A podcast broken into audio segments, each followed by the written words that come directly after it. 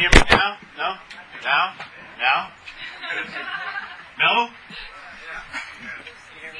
There's some seats in the front. Do you want to move up front? Yeah, come on inside the tent, maybe it'll work. I know I can't throw my my uh, voice to the woods. It's nothing else. I like this.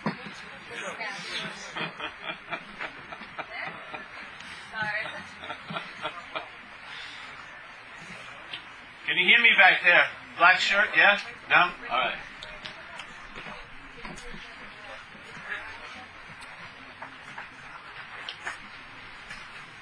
I haven't done this before.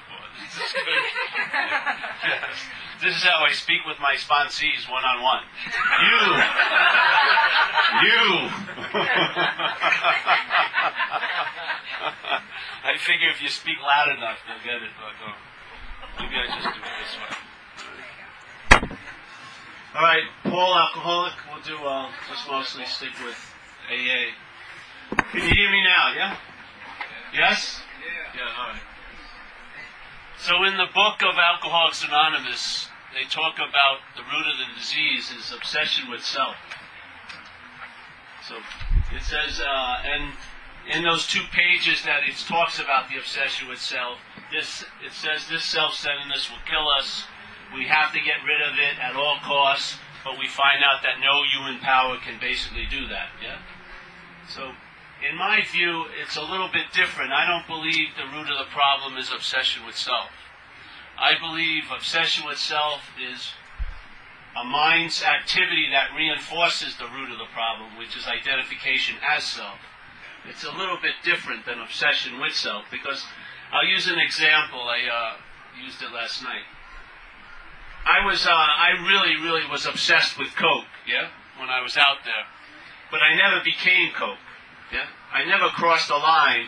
Anytime I was doing Coke, there was a sort of a separation between me and the Coke. And no matter how much obsessed I got with it, I never sort of moved into a bindle and this and that. That didn't occur. I didn't take myself to be Coke. And, uh, and, but it was an extreme obsession. I've never been obsessed with anything more in my life than that drug. But, and there's like movies where they'll show like a woman who gets obsessed with a starlet and she wants to be like the starlet, and then it's like horror movies usually. And she starts trying to go out with the, the, the starlet's boyfriends, and then when they don't seem to uh, want to go out with her, she kills the boyfriends. She kills everyone near the starlet. She's dressing like the starlet, and basically she ends up killing the starlet. And so the obsession has gone so far where she wants to be identified as the starlet, yeah? And it seems to be very, very extreme, but I believe many of, us, many of us are suffering from that state of mind. And obsession went way past the point of obsession, and we're identified as self. Yeah? In other words, we're identified with how the mind presents us. Yeah? When it's talking about us, that us is feeling of being a long-lasting, independent, separate entity, a body, so to speak. Yes? And so this obsession, I feel, has crossed, it didn't cross a line. I believe the identification was in place already. And the obsession is how it reinforces the identification. Because the identification, like in the book, it says, please relieve us of the bondage to self. What is that bondage to self? Yeah? For something to be bonded, it has to be something else. Yeah? So when you bond something to some, when you bond something to something, they're both different in a way, yeah? So you need like a gluing agent so that you can bond it so it will stick to that thing you're bonding to. Yes? So in the book it says, please relieve us of the bondage to self. So we're not actually self. Yeah? We're something you can't put a name on, but we bond, we're, we're bonded to self. And I believe the bond is actually the identification, and the obsession of self is, is the, uh, reapplication of glue every day. Yeah? So your head, like K-Paul, that radio station you're plugged into, is playing all your golden oldies every day. Yeah? Everything is going around, and it's all about you. Yeah? and there's a lot of commercials. It's trying to sell you a plan of how you'll be happy, whatever. But so that is by listening to that, that's sort of like the daily application of the glue that bonds us to self. Yeah? But we're not self, and that's really the solution. The solution is we're not self. Because the bonding, ha- the bonding has an effect, but when you're already identified as it, all it does is strengthen an, already present effect. We're, qu- we're trying to question that present effect. If there's been a line that has been crossed that it is an obsession, but it's identification as, then we're already bonded to the idea of being self. And then the application of the, of the glue can either seem to be tighter or looser every day, yes? So some days you're doing better so the glue doesn't have such a hold. Other days you're super glued to it, yeah? But there is a prior glueness to it already because you're identified as it. And if you're identified as a self, no matter how bad being a self gets, you cannot entertain being free of it. Because you have taken yourself to be it, yes? The mind cannot entertain being free of it. At some people's lives, it finally entertains being free of it by taking their own lives. They shoot themselves or something, yes? And that's the only way it seems like I can be free of it, is if I end. Because this, this view comes from the identification. Because when you're identified, let's say alcoholism is a, like a parasite, yeah? And if you've been taken over by the parasite of alcoholism, you know its qualities, are, its takeover is hostile, yes? It, it's not very good for the host. It really isn't. The host really, really does very badly under the occupation of the parasite of alcoholism. So for this parasite to keep the host, it seems to have, it has to have a damn good strategy. And I believe its strategy is that it presents an idea of you, and then you become identified as that idea, and that idea is the parasite.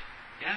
So now, no matter how bad it gets, the, maybe the best thing you can come up with is I'll get therapy for it. Yeah? Or I'll have to go into a program to get socialized. Well, I'll have to learn how to manage anger and stuff. Yeah? All this stuff. But you can't entertain being free of it. Because you're identified as it. Yeah? The mind can't go there. It cannot break that one bond. The, the one bond of identification is that you're it. No matter how hostile it gets, it basically tries to improve it or win it over or make deals with it. it try, you try to negotiate with it. Yes. but it's a nasty parasite. It's not changing its stripes. Yes. It has you as a host. And if you've seen alcoholics, you've got to see that it's a parasite because it doesn't let the alcoholic die very quickly. Yeah.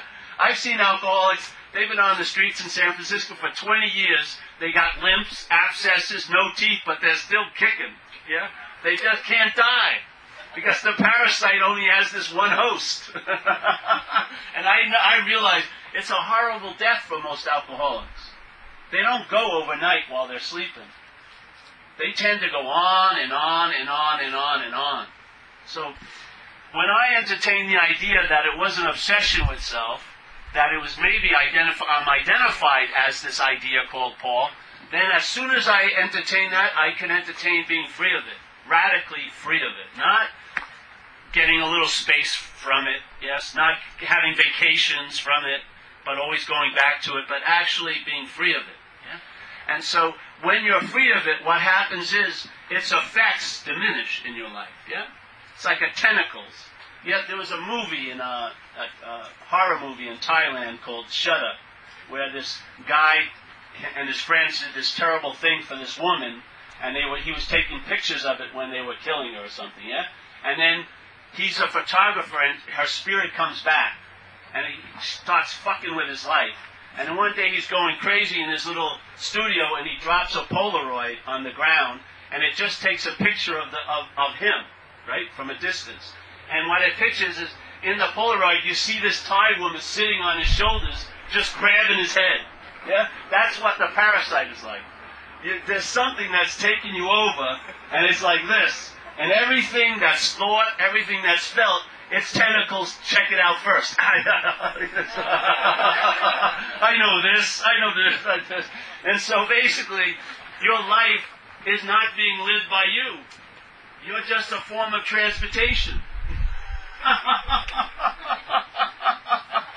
and the incredible thing, read the book. Read the big book. It says it on page 64. Being convinced, which means to believe with certainty. I feel like I'm in a like a dinner club. It's really, it's, it's pretty good. Here's a golden oldie. Let me see. but it says in the book, page 64, being convinced, which means to believe with certainty, that self manifested in various ways. So the word manifest means it appears, yes, in various ways. So self manifested in various ways is what has defeated us. Yeah? So you can see he's made a difference. Yeah? Us and self are two different things. Yeah? Us have been defeated by self. Now if we ask everyone in this room what self defeated them, they'd all come up with the same answer. Myself. And what? Yeah? Myself, this self doesn't have, doesn't seem to have defeated you, but myself, the one that your mind is identified as, is what has defeated you. So it's not self that can defeat you, it's your identification as self that sets you up to be defeated. Yeah? Self doesn't defeat you, but my self defeats you. The my means you're identified as it. This is me. This is myself. When you become identified as self, it has the power to fuck your life up. When you're not, just like when someone comes over your house and they're talking about selfing to you, yeah? Don't you seem to have an immunity to it? You, you can be like Solomon. You can give them great wisdom about their selfing. Because there's sort of an immunity because it's not yours. Yeah? But you can have the same thoughts, and if they're held as your thoughts, that exact same going through the other person's heads, you'll be totally fucked up by it. They're the same thoughts, but one person is taking them to be theirs, and when they're sharing them, you're not taking them to be yours, and then you're sitting there taking them to be yours, and they have the power to defeat you. That is, to me, the activity of the root of the disease, is the act of being identified as something that you're not. So it says, all right, being convinced that self, manifested in various ways, is what has defeated us, we will now look at its, meaning self's, common manifestations. And the next paragraph in the book starts out with resentment. Yes? So we, when we're doing an inventory, you may want to look at it in this light, where I'm actually doing an inventory of self's expressions through my life. Yeah? And if there's a whole lot of expressions of self in your life, guess what? There must be an identification as self to have so much uh, carte blanche entrance into your life, into your relationships, into this, into that. Yes? Because every time self appears, you never check its papers. You just call it you. so here, self is what has defeated me. Let's look at resentments, fear, and harming other peoples. If you look at it in this light, those are expressions of self. It's almost like you're looking at a foreign installment and you're seeing how it expresses when it has you. What would happen if it didn't have you? It would have no way to access into life.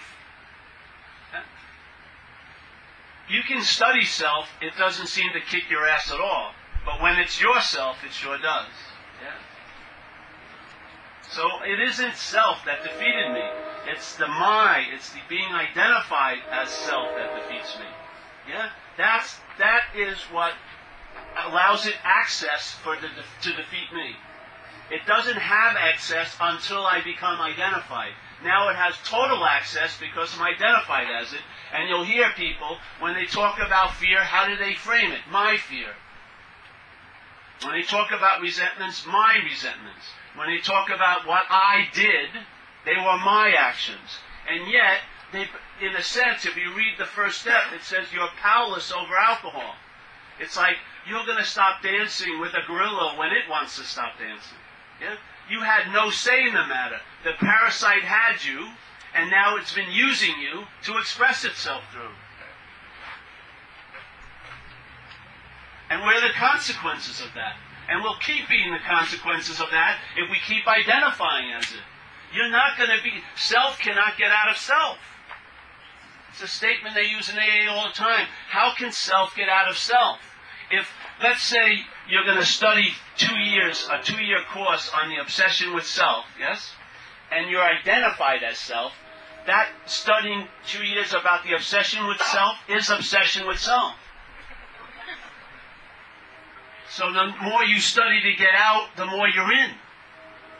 The more knowledge you have about it, like in AA it says, self-knowledge avails us nothing. To me, any knowledge claimed by self avails you nothing because it doesn't lead you to freedom from self. The self neuters the knowledge because you're, you're taking the knowledge in as a self. You'll never get the pointer. You'll always think, oh, that's self that's defeating me. You don't realize. It's like having a cold and thinking it's the flu, and you religiously go out and buy $200 worth of flu medicine. You take it every day and every night, and you know, you get a little relief because the cold and flu have similar symptoms, but you never get a lasting relief because you're misdiagnosed. You don't have the flu. You've got a cold. Yeah? It's not obsession with self, it's identification as self. I have confidence in sharing it because I entertained it and I've had long lasting relief from the occupation of self. That's all the proof I needed. I don't need to have a belief. I don't have faith in it. I know. Yes?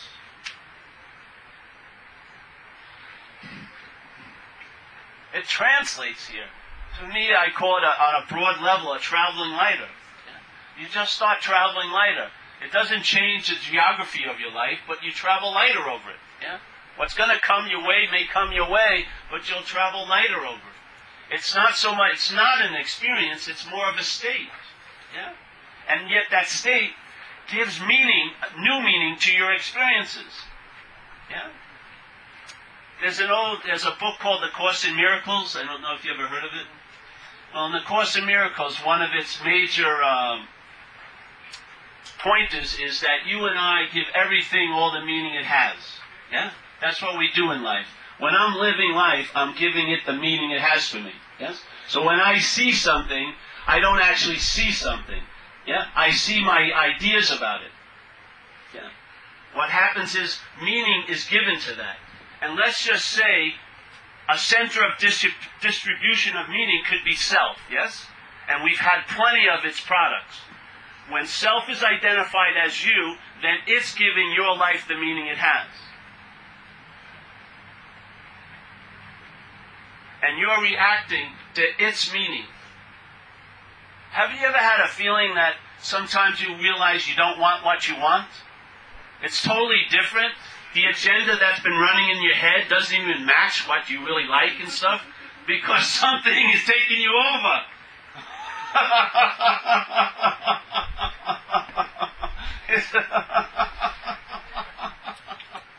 so here, you know, there's a part of the book that's really important. The third step, yeah, probably the biggest principle of AA is to turn your will and your life over to the care of something else. Yes, greater than self. That's how it's said. Yeah, beautiful, isn't it? You, you turn your will, your will and your life over to a power greater than self. Yeah? And then. Uh, but you would say that's the biggest principle. But prior to that principle, it says the how and why of it. Yeah? The how and why of the whole program. I'm going to stand up so you can see. Really? I can dance a little too. Any any uh, requests out there? so the how and why of it, which is a pretty comprehensive view of something, yeah. If you're going to say, hey, listen, this is the how and why of something, yeah, it's a pretty big point. So it says the how and why of the whole program is to quit playing God. It doesn't work. And then it says next in this drama of life, God's going to be our director. Yeah? So there's something that precedes the third step that goes unnoticed quite a lot, which is this statement, to quit playing God, it doesn't work. Yeah? So let's say if the identification as self is what plays God, and it's using your like God-like juice to do it. When you're identified as self and you go to the third step, who's doing, who is surrendering your will and life over? Self, yes? That's why you have the experience that you think you can take it back all the time. Yeah? Because the God of your understanding, if you're identified as self, is a smaller God than that self. So when you give your, a lot of people I know in the program, this is an experience they have. Oh, I had surrendered, but I've taken it back. And then I got my ass kicked and I surrendered again, only to take it back. It's like you gave some candy to a little kid and you're the bully and you just grab it back. All right, fuck you. Fuck you, God. What are you going to do about it? yes? Kick them too, you know what I mean? so if, in a sense, if there's the identification of self and you do the third step from that, yes? What you, you have now surrendered your will and life over to the care of something greater than self, of self's understanding. Which, uh, in self's understanding, there's nothing greater than self. so you give it over to a very weak God, which you can take back at any time. But can you imagine if you could entertain, I'm going to turn my will life and life over to a God of its own understanding. God's understanding, yes? Not yours, not mine, but God's. Because God's understanding, I guarantee you, is a much larger view than your understanding. Yeah? And when I turn my will, my life over to God of its own understanding, I'm in a position of I don't know, and then I find out. Yeah? Because miracles start happening. Coincidences start happening. I start getting a whole new flavor of life downloading, yes? Like the one of the biggest flavors is you have it by giving it away. And if you've ever met a Coke dealer like that, he wasn't in the business long. Yeah? He had it by giving away the Coke. You know, it didn't work out well. But in this state of mind, you have it by giving it away. Yeah? It's not about ownership or acquiring or attaining. It's about a surrender, an abandoning of all that. Yeah? And so that God of my own, of that own, of its own understanding, downloads in your life. And I'll tell you, it's like either quickly or slowly, it starts pulling the tentacles off. And then you have a lot of free samples, what it's like, to, and like this, you'll, you'll claim it. Oh, I'm I'm really feeling great today. oh no, it doesn't work. And then, uh, the, oh, I'm really spiritual. No, that won't work. because the movement of the selfing is the claim. Yes. That's the dilemma. Like you and I, I bet you, I can't even take a shit when I want to. Literally. Sometimes, and sometimes when I don't want to, I have to take a shit. It's like incredible. But, and then when I take a shit and I look in the toilet, it's a logical idea. I did that. You know, hey, I did that. But we're looking at thoughts all day, and we believe we're the thinker of the thoughts. It's un- unbelievable. And then we think we can control our thoughts when we can't even control bowel movements. Yeah? I mean, the thoughts are much more subtle. You can't see them. You can't weigh them. There's an, it's a process going on. But every thought that you see from the point of view of self is claimed as you as the thinker of it. Yeah? And every thought, if you, if a thought, its ability is to come and go, as soon as you put my on it, it's your thought. Yeah? Your thought. And then a lot of meaning gets downloaded into that thought that's yours and you got to do something with it. You got to store it. You got to dump it on somebody. You got to act out somehow. You got to hide it in the secret compartment. You gotta, you know, it's sort of like you're thinking you're spiritual and then you're doing porno at night. You know, I can't be talking about that to anyone. All this stuff starts happening because it's the thought has what it does is it comes and goes, but your thought starts orbiting around the idea of you.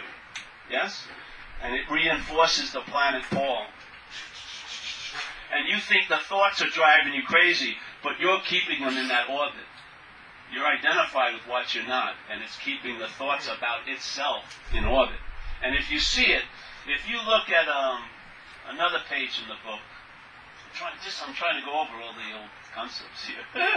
another page in the book is, it talks about a simple explanation why you're in fear. And it says it's because self-reliance has failed you. That's what it says. Yeah? It says, Why are you in so much fear today? And it doesn't let us answer. There's not like 50 blank pages for you to write out why. It says, Isn't it because self reliance has failed us? That's the simple explanation. So, what is. What is the highest form of reliance on self is being identified as self. You can't rely on something more than that. You know what I mean? I mean, I relied on drugs, but I didn't become drugs. I mean, this is like a super reliance. So what's causing the anxiety in my life is because there's a reliance on self, and it's an unreliable system. Yes? And if you notice, what you're calling fear really isn't fear, it's anxiety. Yeah? It's mental anxiety. A fear is a valid emotion that comes up when something threatens you now. But we're living under the threat of there and then all day, yeah? Up in this little porno theater up here, yeah? Up in this little porno theater, when you're up the ass of self, when you're up there, it's sort of like there's this manifest here, what's happening, yes? This is what's happening. Then there's a mental realm about what's happening. And in that mental realm, they have a here, just like this would be called here, yes?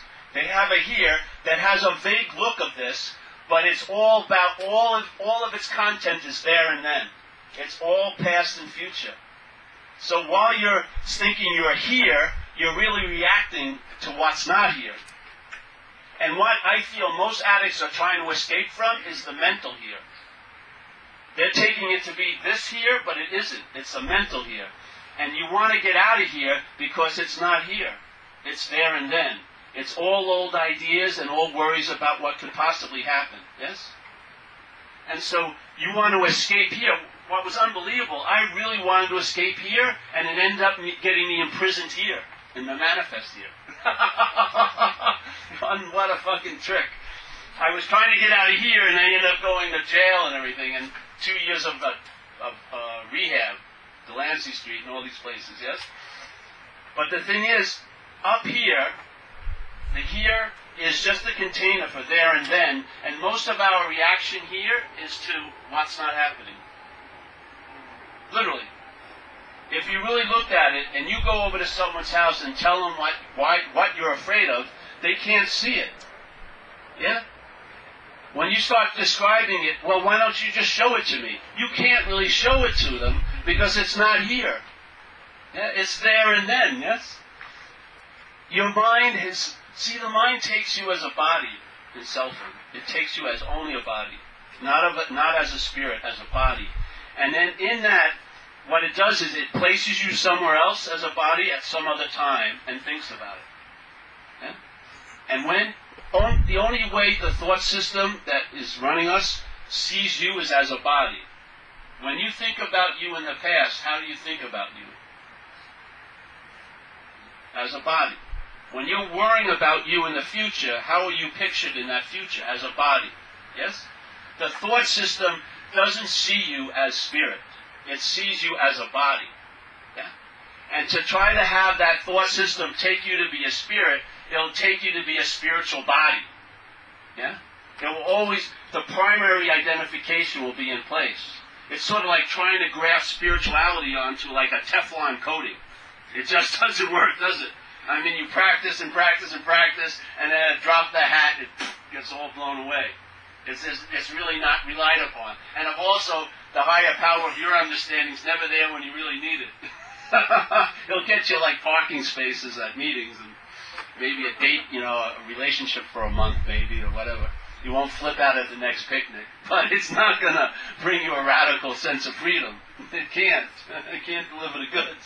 So, so in this thought system, what most of us are calling fear isn't fear because it's not happening here. It's a reaction to what's not happening. Now, what would be the solution to a, to an anxiety that's produced in what's not happening? Maybe seeing it's not happening? What would happen if you saw it as not happening? Would its effects be able to last long? It really wouldn't.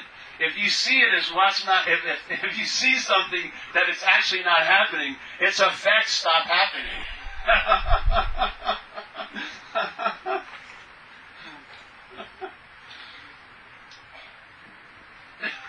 so, if you're in the manifest here, which you are, not in the mental here, yeah? If you're here, false evidence does not appear real here false evidence appears false. In other words, it doesn't it doesn't appear. Yeah? Here, false evidence appears real. Yes? That word, the acronym for fear. So false evidence is constantly appearing real, and then you're reacting to something that's false as if it's real. basically you're fucked. Yeah? You could be sitting here, and it could be a beautiful night, except for me talking maybe. It could be a beautiful night, and yet you're not reacting to, you're not responding to here, you're reacting to what's not happening. You may be flipping out right now. No one else is flipping out, but you are. Because you're in your little own private Idaho. Yeah? You're just up there in what's not happening. This is that whole field of what's not happening opens up to you and appears real when you're identified as a self. Because the self only appears real in mind. There's no there is no verification or, or evidence that there is a self in the living of life. There's just the living of life, yeah? So for me, with this information and then looking at the steps this way, I started to get a lot of different downloads. And some of them were written sort of about in the book, where you will cease fighting everyone and anything. Uh, you will be placed in a position of neutrality with no thought or effort on your part. The problem will not exist for you. Now that's a really high experience when the problem doesn't exist for you. But there is a state when the problem doesn't exist as you. Yeah?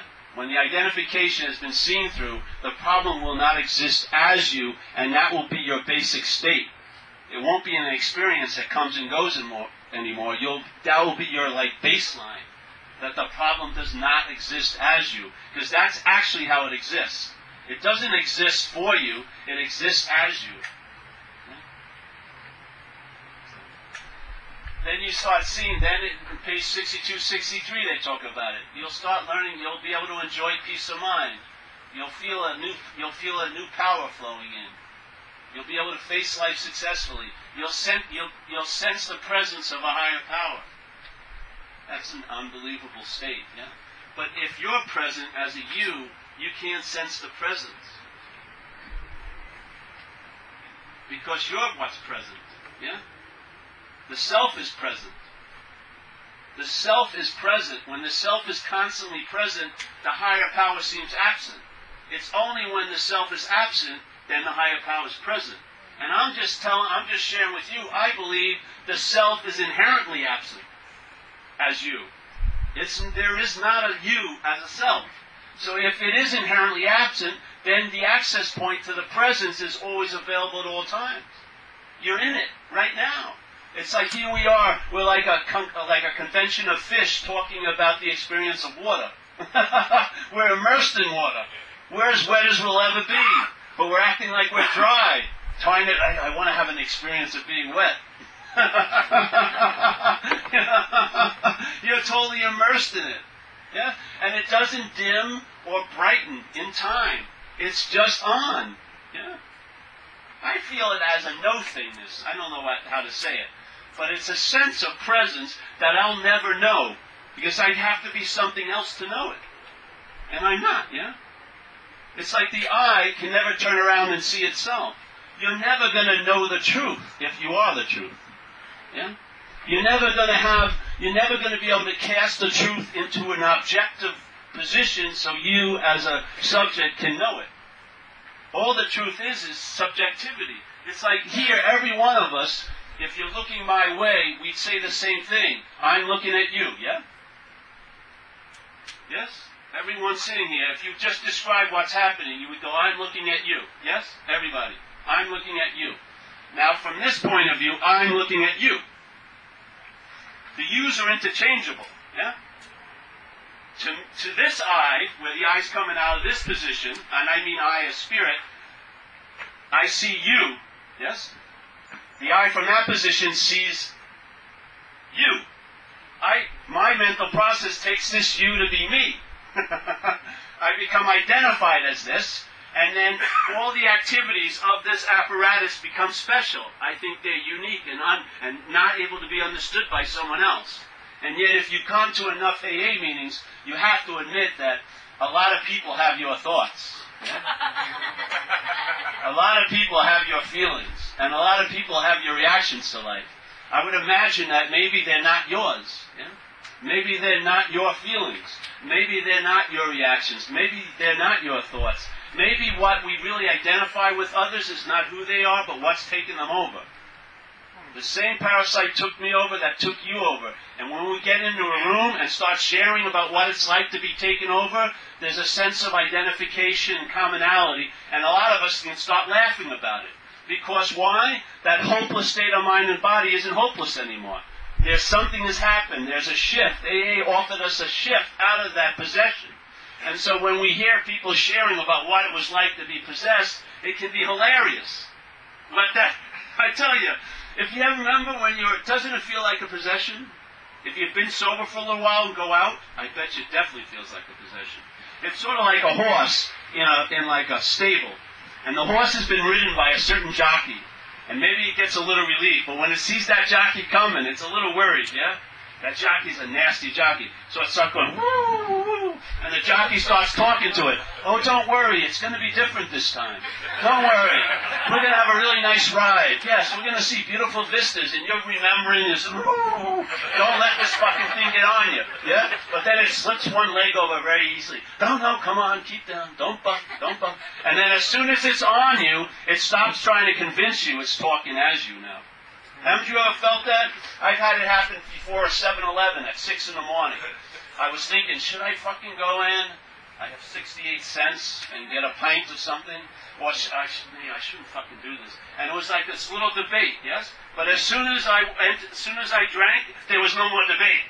As soon as I broke that little wall, I was not thinking when I went to the 7-Eleven, should I be doing this? I was doing it. Yeah? The thing takes you over. It's a possession. If it's a possession, it must be a foreign element. If it's a foreign element, we can be free of it. If we can look in and see, is it really the identification of self that is binding me to this idea of being this self? And if it is, yes, if it is and you're on the money, the bonding agent will weaken. And you'll start having different results the stuff in the back of the book will become your own experience. You'll cease fighting everyone and anything for at least at times very long periods of times. You will feel the presence of a higher power. Yeah, you'll you'll enjoy peace of mind because mind is at peace, literally, and there's an enjoyment in it. But you can't stay there because if you're in this head, if you're even feeling peace now, you're thinking you won't be in a later. Yeah. In the mental here, there's no here. You can't enjoy peace of mind because it only happens here. In the mental here, there's all there and then. So even if you're having a really good time, you don't think you, it's going to last. How good a time is it? Yeah. If you're really having a good time, how long does it last for the head to start thinking it's not going to be good for long? Or that I'm a fraud? Or when, what's going to happen when they find out I don't deserve this? Yeah? Now, the same head, if you're having a bad time, what does it say? It's going to be a lifelong depression. So, when things are going good, it minimizes it. When things are going bad, it elongates it. Want your life to be dictated or interpreted by that? Do you want to live, even if you're sober, the fear that you won't be tomorrow every day? It even pisses on the, the, the parade of sobriety by having this constant fear. It says in the book we're either cocky or arrogant or something, but it doesn't say how to stay sober every day is to be super afraid of not being sober. So to me, sobriety is a freedom. Yeah? Freedom from what? Anxiety and fear. So I'm confident in my sobriety. I'm not worried I'm going to go drink tonight. I have a lot of respect for it, but I don't live in fear of it anymore because I've met a power greater than it. Yeah? And I and that power greater than it, and the only thing something that's addicted to power respects is a power greater than it. You're not going to therapize the parasite. You're not going to convince it to be nice. You're not. You've got an alcoholic parasite. Its characteristics has been written about. It's been shared at thousands of meetings over 70 years. There's been all these auxiliary books written about it. It's not changing its stripes. Yeah? The freedom is realizing you're not that, in my view. Yeah? And AA to me is like an incredible way to correct it when the vision goes off. Yeah? When you when the vision gets distorted again, you do service. Service will do what? Get you out of self. Service is almost 100% guaranteed it will work.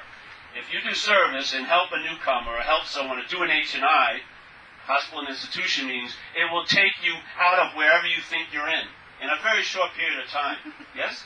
But those corrections are there so that the final, not let's say the final correction, but the baseline correction can occur, where you're actually inherently free, and every once in a while you may go off the rails. Instead of hoping to get on the rails, constantly afraid you won't. Yeah? So I don't know. I um, I've been sober for a while, and this AA's my tribe, and it's sort of like this started coming over me, and I had a compulsion to share it? With the hopes that maybe this kind of view about what's happening may be more, may be more suitable for you than the idea of it's an obsession with self that you constantly have to be vigilant your whole life, and it's like uh, I have to join like an army to stay sober, and I can't, you know. No, to me, this is like becoming a free range alcoholic. You get a life. You don't have to stay in the coop all day. You're running around and this and that. I think that's the point to me. It's, is freedom. Yeah. I have a lot of respect for what enables me and supports that freedom, but it's the utmost respect is the freedom. Yeah? And to me, that's what it is. The program allows you to access a power greater than it. We just had a talk where they were doing, uh, where I live, the fifth step. And the people were talking about being the sponsor or the one who did the fifth step. But no one brought the idea of God in. Yeah, and someone says you really have to have, you've got to really be doing this, and you've got to have it to be able to listen to a fifth step. That's not my take. I say if you open up to that power, yeah, I've heard some incredibly wise things coming out of newcomers' mouths because they were willing to be, be in the position to be of service, and then what was needed for that service to occur came through. It's none of yours to have. We are just conveyors or conduits for it. Just like we were the conduits for a parasite of alcoholism, we're the conduit for this other power. Yeah? We're not what that parasite uh, expressed or delivered through us, and we're also not that. We are, we're just a conduit. And all the power is available if you just have an access point. But if you try to access it as self, it defeats it right at the beginning. Because now you think you're spiritual. Now you think you have something that others don't. Yeah? And as soon as you own it and privatize it and claim it, you've lost the spirit of it. It's like neutered. Yeah? So, uh, what else can I do up here? No? I think that's it. Any questions?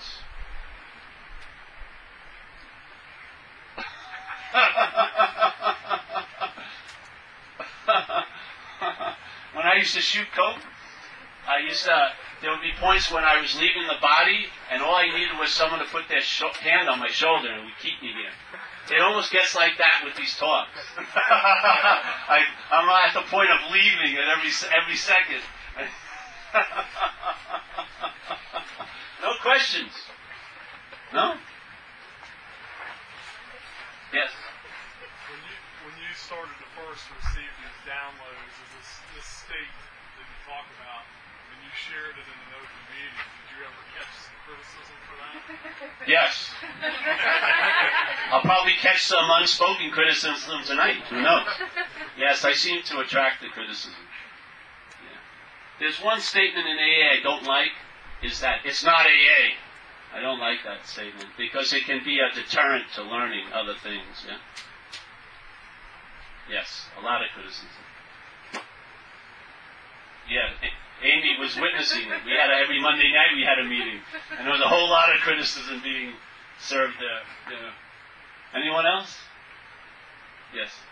When you're talking about this, excuse my language, brain fuck that's going on, do you ever differentiate between like an emotional and intellectual state and how like one might spend a little more space in you than others? Yes, definitely, definitely. The emo- but the emotional state is very, very uh, affected by the thought system. Yes, because the thought system gives meaning to everything. The emotion steers it. Well, no, the emotion is there to be, and then the, the thought system sees it as an opportunity to use it. In other words, it uses it usually to reinforce its storyline. Yeah, yeah. The whole idea of the selfing is it's a, like a parasitical movement. It claims, yes, whatever it comes in contact with, it uses it for the infection in a way. Yeah. So instead of seeing like life is happening, you see it as it's happening to me. It's this incredible self-centered sucking vacuum. Yeah? Mm-hmm. And to see life as just happening is a nice way to go. When it's happening to you, it can get really heavy. Really heavy. Because when you see life's happening, you see it as happening. When you see life's happening to you, you don't think it should be happening. you know what I mean? You have an opinion about it shouldn't be happening. So there's an immediate denial of the fact it happened. With the should, it shouldn't have happened. Where it's always wise, I feel, is to acknowledge actually what's happening. Yeah? And then take it from there. But the mental system denies what's happening quite a lot. So it doesn't even have conscious contact, doesn't even allow that to have any effect. It denies it. I don't want this to be happening. And then it goes in up here. And then it starts writing tons of stories and then shit. I mean, watch it. It's, it's all there to see. Because you're conscious and I'm conscious. You can see it. Yeah? We become unconscious when we're taking ourselves to be seen from it. But you can see selfing. And if you can see it, it's not you. If whatever you can see is not you. Yeah? So, any more? No? Know, it's funny because you're talking like that, and, and I'm sitting here thinking about the selfing, and of course, in thinking about the selfing, I'm selfing as well. Yeah. And But so, you're not selfing. That's just selfing. Well, the, you know, uh, well, that's true. That's true. The selfing is happening in there, and, and then I have to catch myself, and it's, it's like, you know, it's like a constant battle to stop this thing from happening. But maybe you don't have to catch yourself. If you don't see it as you, let it go. Let it go wherever it wants. When it wants, it will always look back to make sure it has your attention and interest. If it doesn't have your attention and interest, it fucking, oh, it just humbly crawls back. Oh, yeah, watch it. Watch it. Yeah. Seriously. It's all there to get attention and interest. And it knows that the attention and interest of where you are will go to whatever you believe to be you. If you take yourself to be self, you're going to have tons of interest in the mental system about you. Obviously, yeah? If you see that you may not be that, when you lose interest in the mental system, there is a freedom inherently in that. When thoughts don't mean so much to you anymore, and you start getting navigated by something other than a thought system, yeah, because there are other systems to contact. Mind is like a like a receiver. It can contact other stations than K-Paul. Yeah, it can pick up other stations. And some of those stations don't have self as their center. They don't. So you get some different information in downloads, and it now it uh, translates here. You, it shows up in your life how you're traveling through things. Yeah? And then that verifies you're onto something because the proof is in the pudding. The greatest solution to dissatisfaction is satisfaction. If there's a sense of being satisfied, it chills out a lot of shit. Yeah? Because the self is constantly looking, seeking, seeking, seeking, seeking, seeking, seeking. Constantly. Even let's say you meet a girlfriend, it's suddenly, as soon as she becomes your girlfriend, the next day you think you gotta find another girlfriend. It's all, uh, that's, oh, that's just my girlfriend. I'm looking for a girlfriend. But you have a girlfriend. No, I'm looking for a girlfriend. That's what you're actually having, is looking. Looking for something. Yeah? It's not about finding at all. You think it is. That's what keeps you looking. it keeps telling you, oh, I'll be so happy when I get there. You're never happy when you get there. Every here, every mythical there turns out to be a here. Yeah? When you get what you think you were working towards, you get there, it doesn't work the magic trick, so now that becomes a here, and now you're looking for the mythical there again. You're like uh, you're like in slavery. Check it out.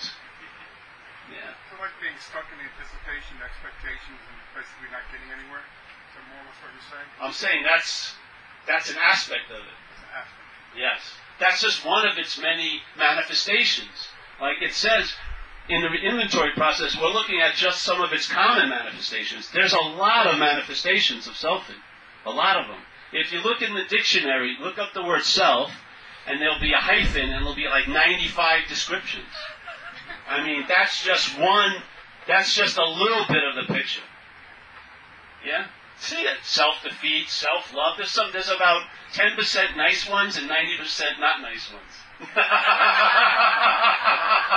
Most of them are like self-sabotage, self-destruction, self, self-hate, you know what I mean?